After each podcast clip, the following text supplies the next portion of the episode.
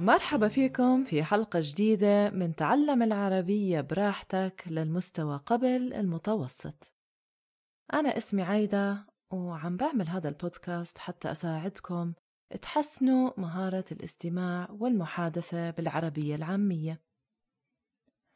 وبهاي السلسلة الموجهة للمستوى قبل المتوسط بحكي عن موضوع مختلف في كل مرة.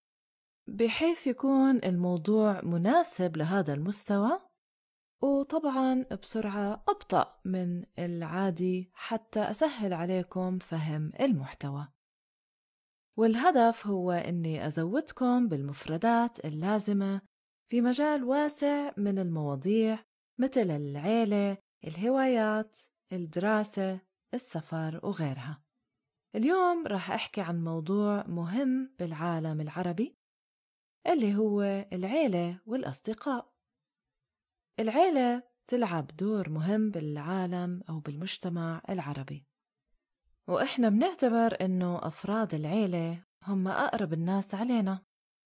ولما نحكي عن العيلة إحنا ما عم نتحدث بس عن أقرب الأشخاص علينا بالعيلة مثل الأم أو الأب أو الإخوة. عم نحكي كمان عن أفراد العيلة الممتدة.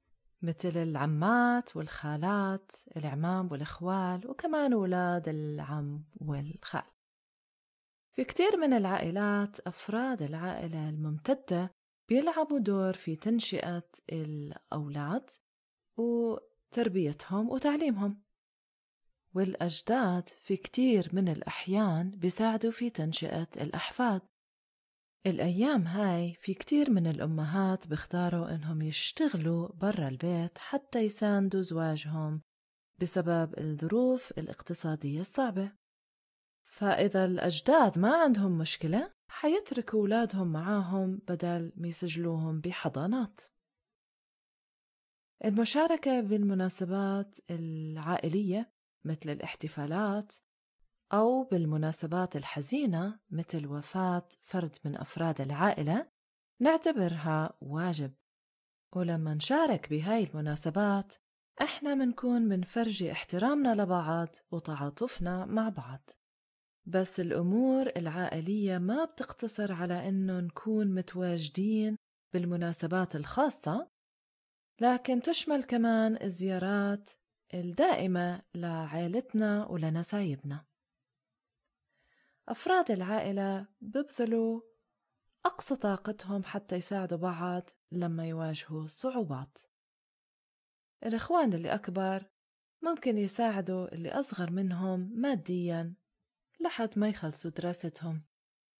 والإخوان اللي أصغر لازم يبينوا احترامهم لإخوانهم اللي أكبر ويساعدوهم بإنجاز المهمات. الأصدقاء كمان بيحملوا وزن بالثقافة العربية. وفي أصحاب بيكونوا قراب لإلنا لدرجة إنه بتصير تحسهم جزء من العائلة. ومش غريب بهذا الجزء من العالم إنك تعتبر أولاد العم أو الخال من أقرب أصدقائك. وإذا صار في مشكلة بين صديقين في كتير من الأحيان بيحاولوا أفراد العيلة أو غيرهم من الأصحاب إنهم يحلوا المشكلة. وفي مجتمعاتنا أفراد العيلة والأصحاب بيلعبوا دور مهم بإنهم يساعدونا نلاقي وظائف عن طريق العلاقات الممتدة. وهلأ خليني أعطيكم مثال إيش ممكن نحكي إذا بدنا نجاوب على أسئلة مرتبطة بالعيلة والأصدقاء. إحنا عيلتنا بتتكون من خمس أفراد. عندي أخ واحد وأخت.